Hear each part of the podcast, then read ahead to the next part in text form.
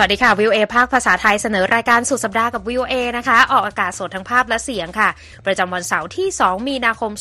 2567 ตามเวลาประเทศไทยนะคะ ซึ่งวันนี้มีดิฉันนิติการกำลังวันร่วมด้วยคุณเยี่ยมยุทธสุทธิฉายา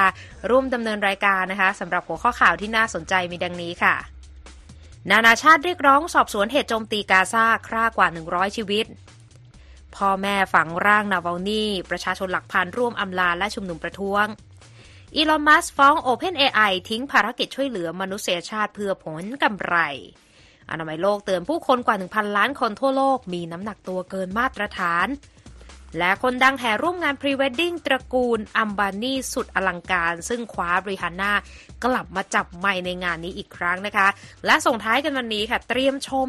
ฤดูซากุระบานที่กรุงวอชิงตันนะคะ ปรากฏว่าเร็วทันใจมาในเดือนมีนาคมกันเลย จะเป็นอย่างไรรอติดตามได้ในสุดสัปดาห์กับ VOA ค่ะ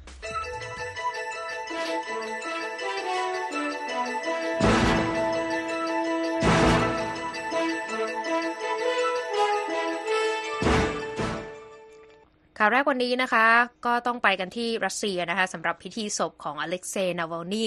ซึ่งก็มีการตรึงกำลังในการรักษาความปลอดภัยคุมเข้มในรัสเซียกันเลยทีเดียวนะคะ แต่ว่าบรรยากาศก็เต็มไปด้วยผู้ที่สนับสนุนนาวลนีด้วยเช่นกันนะคะคุณยมยุทธใช่ครับคุณอิทธิการแม้ว่าการชุมนุมจะเป็นเรื่องที่ไม่ค่อยเกิดขึ้นในรัสเซียนะครับ แต่ว่าในพิธีศพและพิธีฝังอเล็กเซย์นาวานีผู้นำฝ่ายต่อต้านรัฐบาลเครมลินนั้น มีประชาชนชาวรัสเซียจำนวนหลายพันคน เข้าร่วมพิธีส่งอำลาร่างไร้วิญญาณของเขาเป็นครั้งสุดท้าย รวมถึงแสดงออกเชิงสัญลักษณ์ด้วยครับ นาวอนี่ถูกฝังที่สุสานไม่ไกลจากจุดที่เขาเคยอยู่อาศัย สมัยที่ยังมีชีวิตอยู่ โดยมีลุดมิลล่าและอนาโตลีผู้เป็นพ่อ ผู้เป็นแม่และเป็นพ่อ จูบลาร่างของลูกชายในโรงศพเป็นครั้งสุดท้าย ก่อนให้ผู้คนเข้ามาร่ำลาและปิดโรงศพทั้งนี้ยูเลียภรรยาของนาวอนี่ และลูกอีกสองคนนั้นไม่ได้เข้าร่วมพิธีเนื่องจากอาศัยอยู่นอกประเทศครับนาวาลนีเป็นผู้ที่วิพากษ์วิจารณ์ประธานาธิบดีวลาดิเมียร์ปูตินแห่งรัสเซียอย่างดุดันที่สุดที่ยังอาศัยอยู่ในรัสเซียก่อนจะเสียชีวิตนะครับ โดยเขาเสียชีวิตในวัย 47 ปีในทัณฑนิคมที่อาร์กติกเมื่อ 16 กุมภาพันธ์ที่ผ่านมา โดยรัฐบาลเครมลินได้ปฏิเสธข้อกล่าวหา ที่ว่าเจ้าหน้าที่รัฐมีส่วนเกี่ยวข้องในการเสียชีวิตครั้งนี้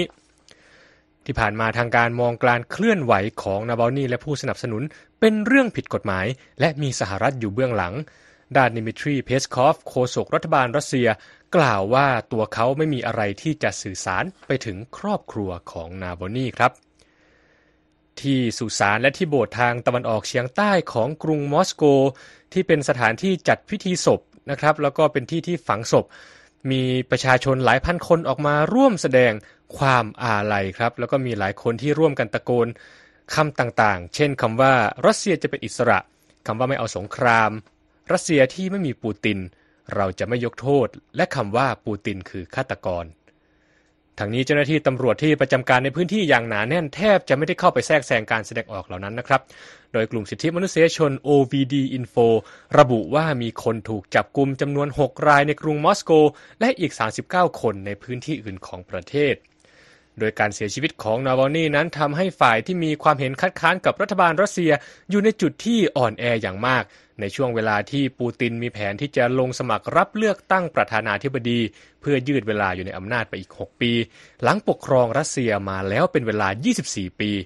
และในช่วงจังหวะนี้ก็คือเป็นช่วงที่ผู้ที่เป็นแกนนำการวิพากษ์วิจารณ์ตัวเขานั้น ถ้าหากว่าไม่หนีออกนอกประเทศก็ถูกขังอยู่ในคุกกันหมดแล้วค่ะทั้งนี้เว็บไซต์รำลึกนาบอนนี่มีคนเข้าร่วมจุดเทียนรำลึกแบบออนไลน์มากกว่า 1 4 0 0 0 0 คน แต่ไม่มีความชัดเจนว่าในจำนวนนี้มีกี่คนที่อยู่ในรัสเซียครับคุณนิติการ ค่ะ ก็ยังคงเป็นประเด็นที่น่าติดตาม เพราะว่าสถานการณ์ในรัสเซียเนี่ยการเลือกตั้งก็ใกล้เข้ามาแล้วนะคะ ไปกันที่วิกฤตตะวันออกกลางกันบ้างนะคะ นานาประเทศก็ออกมาเรียกร้องค่ะ ให้มีการสอบสวน กรณีที่ชาวปาเลสไตน์เสียชีวิตอย่างน้อย 112 คนและบาดเจ็บหลายร้อยคนนะคะ ระหว่างเหตุวุ่นวาย ซึ่งเกี่ยวข้องกับทหารอิสราเอล แล้วก็ผู้ที่รอคอยความช่วยเหลือด้านมนุษยธรรมทางตอนเหนือของกาซาค่ะ โดยกระทรวงสาธารณสุขกาซาที่บริหารงานโดยกลุ่มฮามาสเผยว่าการโจมตีของอิสราเอลนั้นฆ่าชีวิตชาวปาเลสไตน์อย่างน้อย 112 ราย และบาดเจ็บอีกหลายหลายร้อยคนนะคะเมื่อวันพระหัสบดี ระหว่างที่ผู้คนรอรับความช่วยเหลือด้านมนุษยธรรมในกาซาซิตี้ผู้เห็นเหตุการณ์ชาวปาเลสไตน์อ้างว่าทหารอิสราเอลเปิดฉากยิงฝูงชนที่รอรับความช่วยเหลือ จากขบวนสิ่งของบรรเทาทุกข์ ด้านอิสราเอลปฏิเสธข้อกล่าวหานี้นะคะ แล้วก็บอกว่าผู้คนเบียดเสียกันเอง และเจอกับรถบรรทุกความช่วยเหลือวิ่งทับ โดยโฆษกกองทัพอิสราเอลระบุว่าทหารอิสราเอลนั้นเพียงแค่ยิงเตือนสองสามครั้ง เพื่อหวังสลายการชุมนุมนะคะโฆษกกองทัพอิสราเอลพลเรือตรีแดเนียลฮาการีกล่าวผ่านสื่อสังคมออนไลน์ X เมื่อวันพฤหัสบดีว่า ไม่มีการโจมตีจากกองกำลังป้องกันอิสราเอลต่อขบวนความช่วยเหลือ และว่ารถถังอิสราเอลได้ประจำการในพื้นที่บริเวณระเบียงมนุษยธรรม เพื่อให้ขบวนรถขนส่งความช่วยเหลือ 38 คันนั้นผ่านไปได้ ด้านผู้แทนปาเลสไตน์ในสหประชาชาติวิยัตบันซู เรียกเหตุการณ์ดังกล่าวว่าเป็นการสังหารหมู่ที่อุกอาจ แล้วว่าจากข้อมูลที่มีผู้คนหลายสิบคนมีกระสุนฝังบนศีรษะของพวกเขา พร้อมระบุว่ามันไม่ใช่การยิงขึ้นฟ้าเพื่อห้ามปรามฝูงชนหากมีเหตุวุ่นวาย แต่มันคือการโจมตีเข็นฆ่าอย่างตั้งใจค่ะ ด้านเลขาธิการใหญ่ UN อันโตนิโอกูเทเรส กล่าวว่าการสืบสวนอย่างอิสระอย่างมีประสิทธิภาพ เป็นสิ่งจำเป็นในการทำความเข้าใจถึงสาเหตุ และผู้ที่ต้องรับผิดชอบกับเหตุการณ์สะเทือนขวัญนนี้ด้านโฆษกทำเนียบขาวระบุด้วยว่าเหตุการณ์ดังกล่าวจำเป็นต้องได้รับการสอบสวนอย่างละเอียดค่ะฝั่งประธานาธิบดีฝรั่งเศสเอมานูเอลมาครองประนามเหตุโจมตีนี้ และบอกว่าผู้บริสุทธิ์ต้องได้รับการปกป้อง และเรียกร้องให้หยุดยิงโดยทันที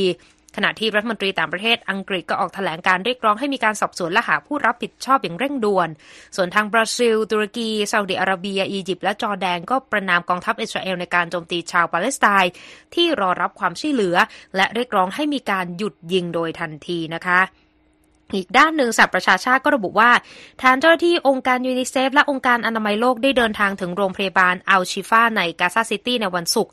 เพื่อที่จะนำยาวัคซีนและเชื้อเพลิงไปให้กับพื้นที่โรงพยาบาลที่ยังใช้งานได้อยู่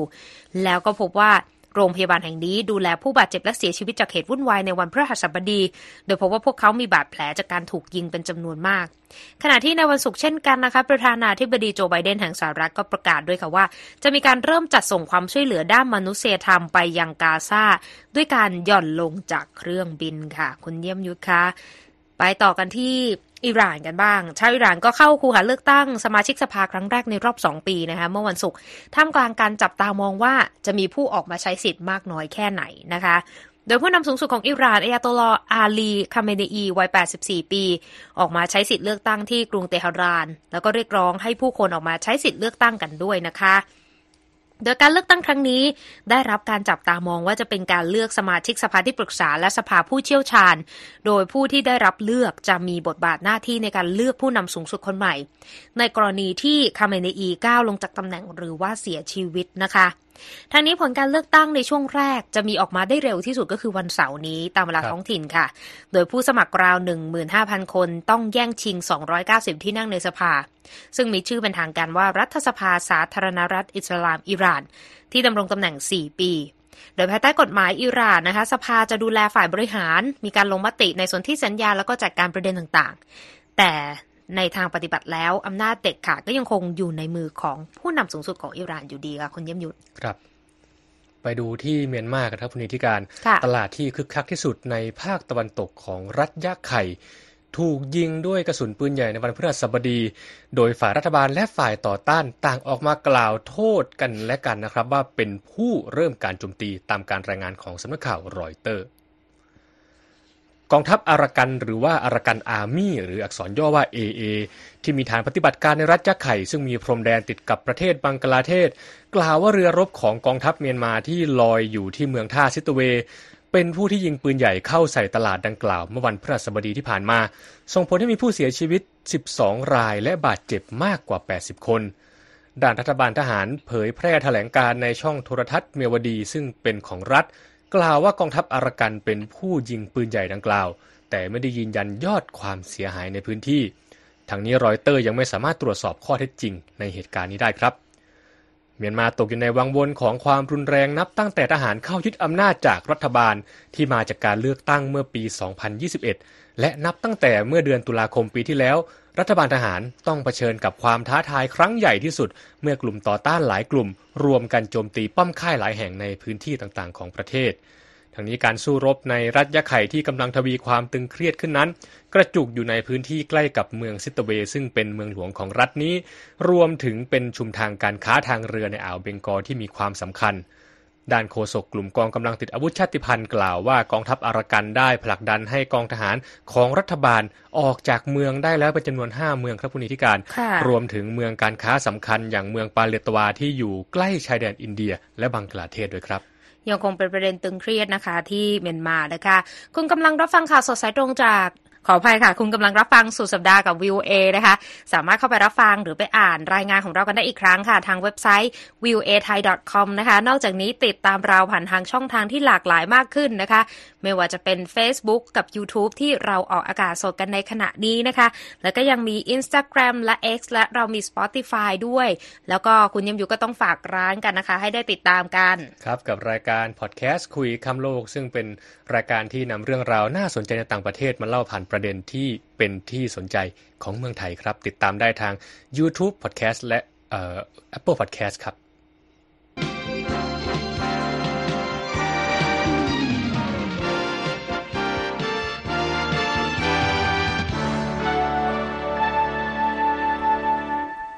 มาเช็คสภาพตลาดหุ้นสหรัฐกันบ้างนะคะ วันนี้ยังคงเป็นวันศุกร์ตามเวลาของสหรัฐอยู่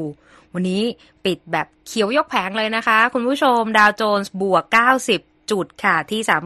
39,087 จุด S&P บวก 40 จุดนะคะที่ 5,137 จุด NASDAQ บวก 183 จุดค่ะที่ 16,274 จุด ราคาทองคำบวก 1.81%นะคะที่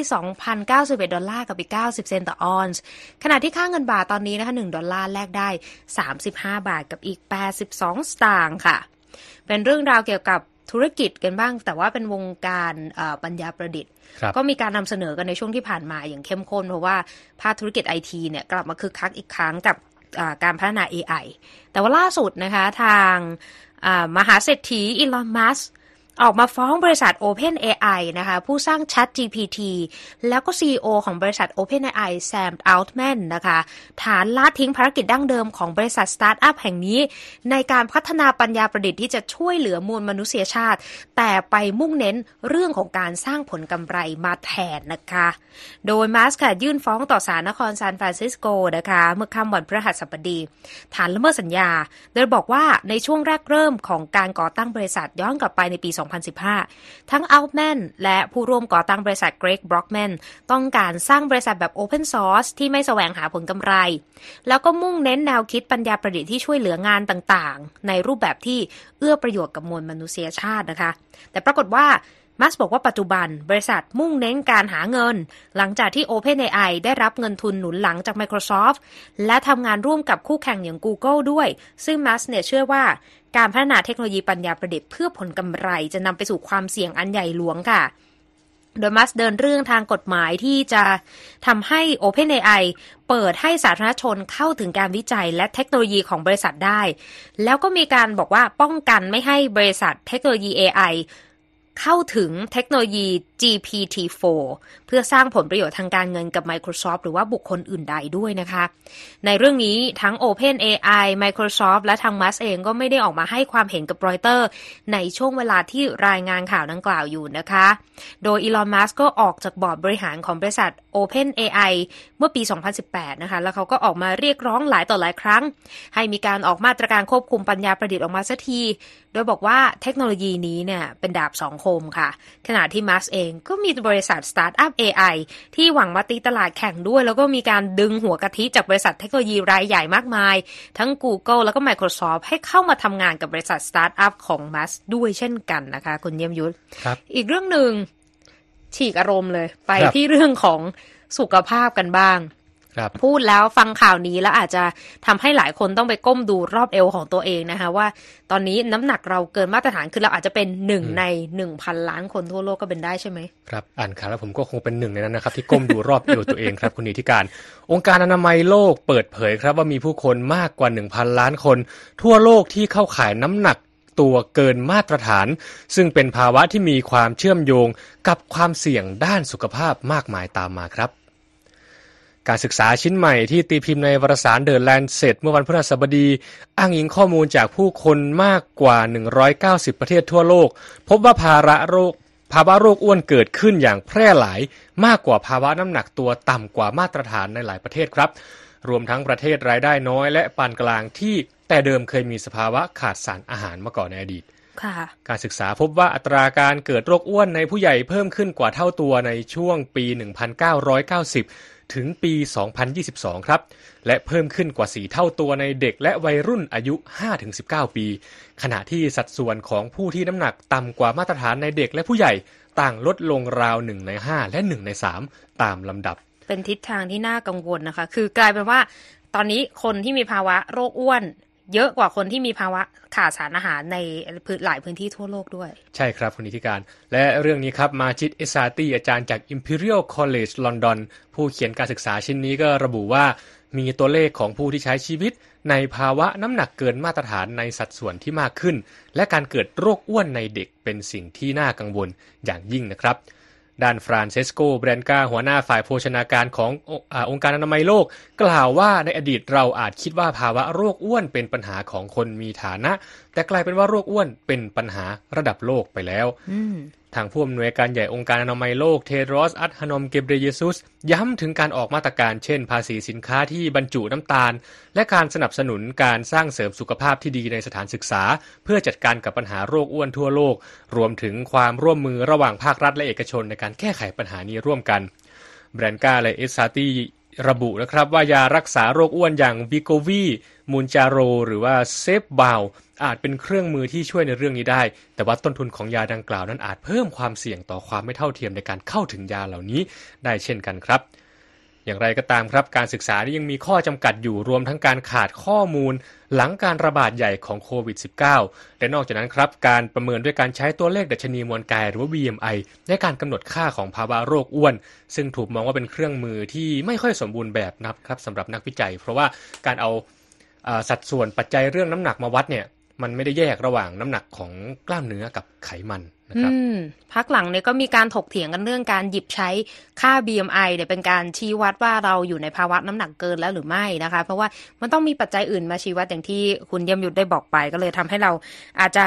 ตอนนี้จะบอกว่าเข้าข่ายเป็นหนึ่งในหนึ่งพันล้านหรือเปล่า อันนี้เราก็เลยไม่สามารถบอกได้ เพราะว่าเขาบอกว่าตัวเลข BMI เนี่ยยังเป็นข้อมูลที่ยังไม่สามารถจะเอามาฟันธงได้ คือเป็นข้อมูลที่ไม่สมบูรณ์กล้ามเนื้อเยอะใช่ไหมครับหรือว่าเราอาจจะอยู่ผิดดวงดาวก็ได้นะครับถ้าไปอยู่ดวงจันทร์เราอาจจะเบาลงก็ได้นะคะ คุณกำลังรับฟังข่าวสดสายตรง ขออภัยค่ะ คุณกำลังรับรับฟังสุดสัปดาห์กับ VOA นะคะ ก็พักหายใจหายคอกันสักนิดนะคะ จากเรื่องราวเครียดๆกันแล้ว เราก็ดึงมาให้เบาเป็นเรื่องสุขภาพกันบ้างนะคะ ถ้าเกิดยังตามเราไม่ทัน เราก็ออกอากาศสดกันอยู่ตอนนี้นะคะ ทาง Facebook แล้วก็ YouTube นะคะ แล้วก็เรายังไม่ได้ฝากรายการสารคดีนะคะอ่า Love in Transition นะคะ ก็ให้ได้ติดตามกันในทุกช่องทางของ VOA ไทยเช่นเดียวกันนะคะ เอาละค่ะ มาที่เรื่องราวบันเทิงกันดีกว่าจะบอกครับว่าเราเนี่ย ไม่ได้มีความอิจฉาตาร้อนเลยนะ แต่ว่าเป็นเรื่องที่ฟังแล้วก็อลังการดาวล้านดวงมากเลยทีเดียว เป็นเรื่องราวที่เกิดขึ้นที่อินเดีย ในวงการบันเทิงหรือว่าวงการธุรกิจเนี่ยก็คือฮือฮากันมากเช่นกัน เพราะว่ามีประเด็นก็คืออภิมหาเศรษฐีอินเดียนะคะมูเกชอัมบานี เตรียมงานก่อนวิวาห์นะคะ งานพรีเวดดิ้งค่ะ สุดอลังการเลย ให้กับลูกชายของเขาที่งานนี้จะจัดขึ้นในฤดูร้อนปีนี้ แต่งานพรีเวดดิ้งเนี่ยมาก่อนแล้วนะคะ ในช่วงสุดสัปดาห์ โดยคาดกันว่าจะถือว่าเป็นงานช้างเลยค่ะ ที่รวมเอาทั้งผู้นำประเทศนะคะ ดาราศิลปินดัง ทั้งจากฝั่งฮอลลีวูดแล้วก็บอลลีวูดมารวมกัน รวมถึงอภิมหาเศรษฐีทั่วโลก ก็จะมารวมตัวกันที่งานนี้ ซึ่งงานพรีเวดดิ้งเองเนี่ยกินเวลาไปถึง 3 วันเต็มๆนะคะเริ่มต้นตั้งแต่วันศุกร์นี้ค่ะ โดยสำนักข่าว AP นะคะบอกว่าแขกที่ได้รับเชิญเนี่ยมีเกือบ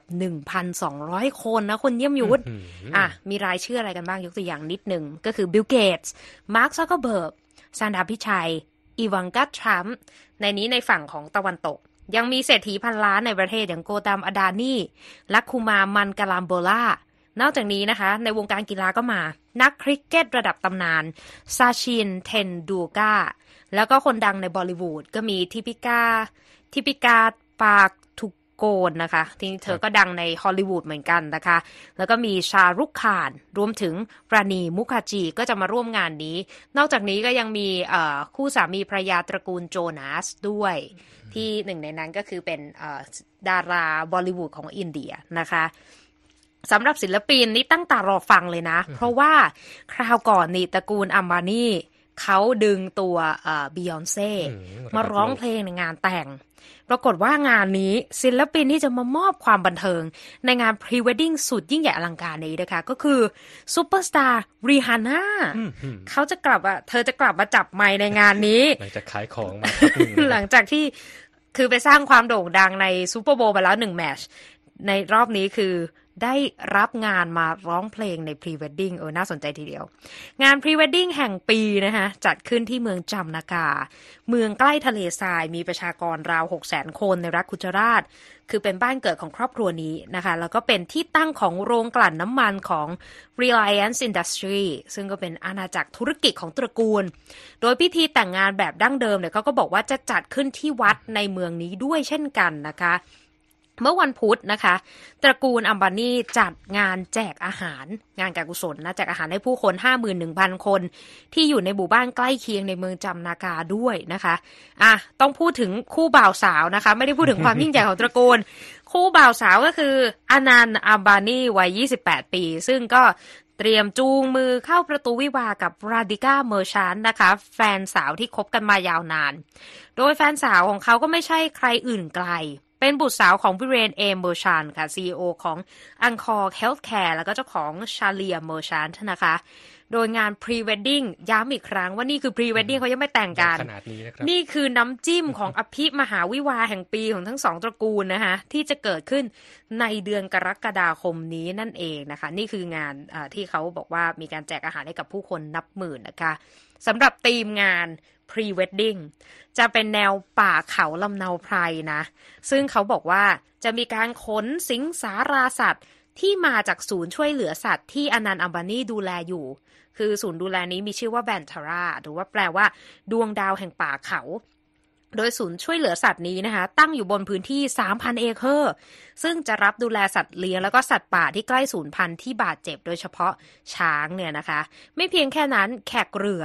ที่ไปร่วมงานนับพันคนเนี่ย จะต้องเริ่มต้นในแต่ละวันคือ เขาจะมีธีมชุดให้นะคุณเยี่ยมยุทธมีธีมสีชุดที่สำคัญมีทรงผมให้ด้วยคุณไม่ต้องเลือกนะ พร้อมกับดีไซเนอร์แล้วก็ช่างแต่งหน้าที่เขาจะส่งตรงไปที่โรงแรมของแขกแต่ละคนโดยเฉพาะคือไปช่วยในการเนรมิตแขกเรือเนี่ยให้เข้ากับธีมชุดตั้งแต่หัวจรดเท้ากันเลยทีเดียว นะคะอลังการมากจริง ๆ ทั้งนี้นะคะ Forbes ค่ะจัดอันดับให้มูเกชอัมบานีวัย 66 ปี ถือเป็นบุคคลที่ร่ำรวยที่สุดในเอเชียนะคะ โดยอาณาจักรของ Reliance Industry ทำรายได้ 1 แสนล้านดอลลาร์ต่อปี จากธุรกิจน้ำมัน โทรคมนาคมและค้าปลีก เขาเริ่มส่งต่อธุรกิจให้กับบุตรชายแล้วก็ บุตรสาวไปบ้างแล้วนะ คุณเยี่ยมยุทธ โดยกรณีของอนันต์อัมบานีผู้นี้ที่กำลังจะแต่งงานในฤดูร้อนปีนี้เนี่ยคือ เขาจะเข้ามาดูแลธุรกิจพลังงานต่อจากพ่อของเขาเองนะคะ อืม เป็นงานอภิมหาวิวา อันนี้ก็ย้ำอีกครั้งว่านี่คือพรีเวดดิ้งเท่านั้นเองนะคะ ก็อลังการจริง ๆ เราก็รอติดตามเลยนะคะ เรียกว่าเป็นน้ำจิ้มแล้วนะคะ เอาละค่ะ ส่งท้ายกันวันนี้นะคะ เราก็ มาดูบรรยากาศที่หลายคนรอคอย โดยเฉพาะที่กรุงวอชิงตันนะคะ เพราะว่าการชมซากุระเนี่ยเทศกาลนี้กำลังกลับมาอีกครั้ง แต่ที่น่าสนใจก็คือ มาเร็วกว่ากำหนดซะด้วยใช่ไหมคุณเยี่ยมยุทธใช่ครับ อันนี้ก็เป็นสิ่งที่ส่วนตัวผมเองก็รอคอยนะครับในปีแรกของการที่มาที่นี่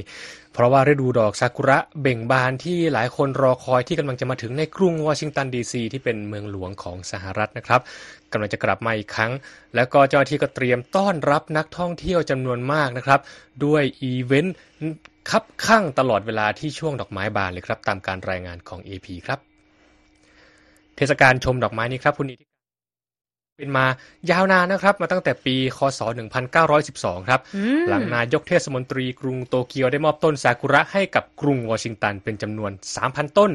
และในปีนี้ครับนายกรัฐมนตรีฟูมิโอคิชิดะแห่งญี่ปุ่น จะมาเยือนกรุงวอชิงตันในวันที่ 10 เมษายนด้วยครับในช่วงที่ดอกซากุระกำลังเบ่งบานครับอันนี้พิเศษมากนะคะในปีนี้ ใช่ครับ ต้องเรียกว่าเดินทางมาเยือนมาชมกันทีเดียวเชียวนะฮะค่ะคณะผู้จัดงานคาดว่าจะมีนักท่องเที่ยวเข้ามาเยี่ยมชมเมืองหลวงของสหรัฐถึง 1.5 ล้านคนครับ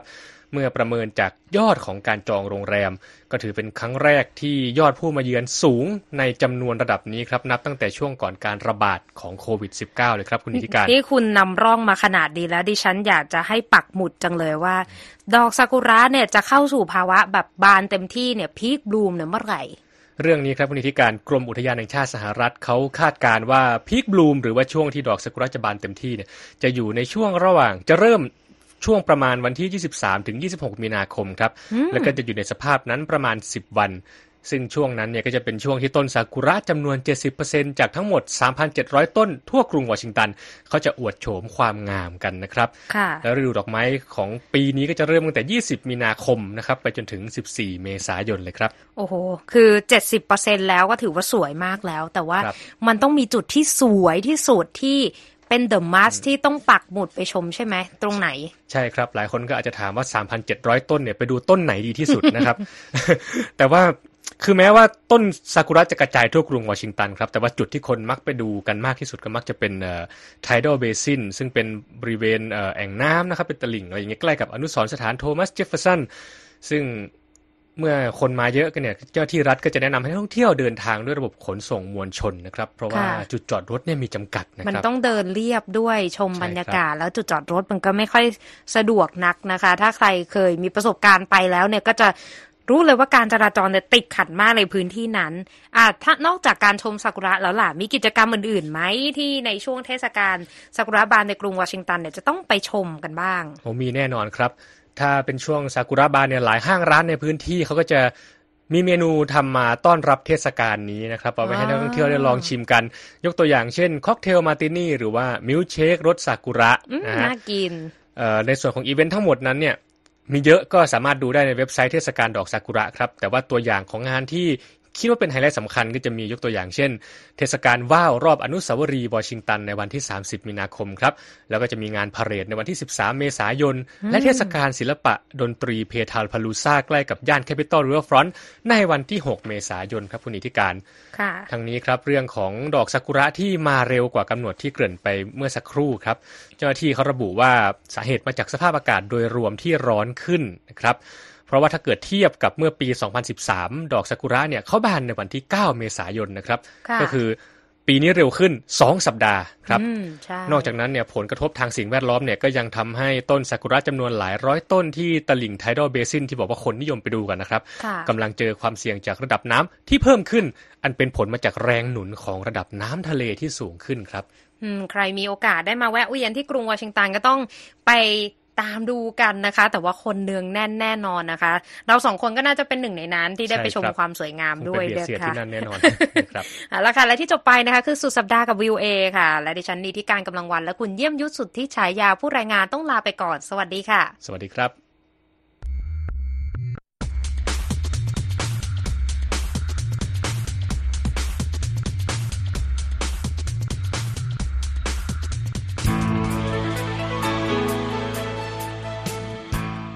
ครับ และที่จบไปเป็นรายการจาก VOA ภาคภาษาไทย รายงานสดส่งตรงจากกรุงวอชิงตัน ประเทศสหรัฐ คุณผู้ฟังสามารถติดตามข่าวสารจากทั่วโลกได้ในทุกที่ทุกเวลา ที่เว็บไซต์ voa thai com รวมถึงทุกช่องทางในโซเชียลมีเดีย Facebook YouTube Twitter และ Instagram ม ริ่มต้นวันด้วยการอัปเดตข่าวสารจากทั่วโลก ผ่านรายการข่าวสดสายตรงจาก VOA ภาคภาษาไทย และสุดสัปดาห์กับ VOA ทั้งยังเรียนรู้เรื่องราวทางวัฒนธรรม และไลฟ์สไตล์ ผ่านรายการภาษาอังกฤษแบบอเมริกันของเรา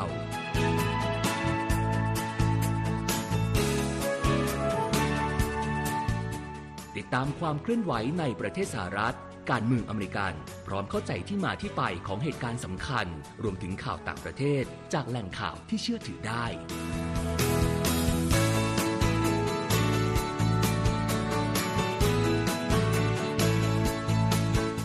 นอกจากนี้ VOA ยังมีบทสัมภาษณ์และคอนเทนต์แบบ Exclusive จากบุคคลที่น่าสนใจหลากหลายวงการ และยังมีเรื่องราวของคนไทยในประเทศสหรัฐอีกด้วย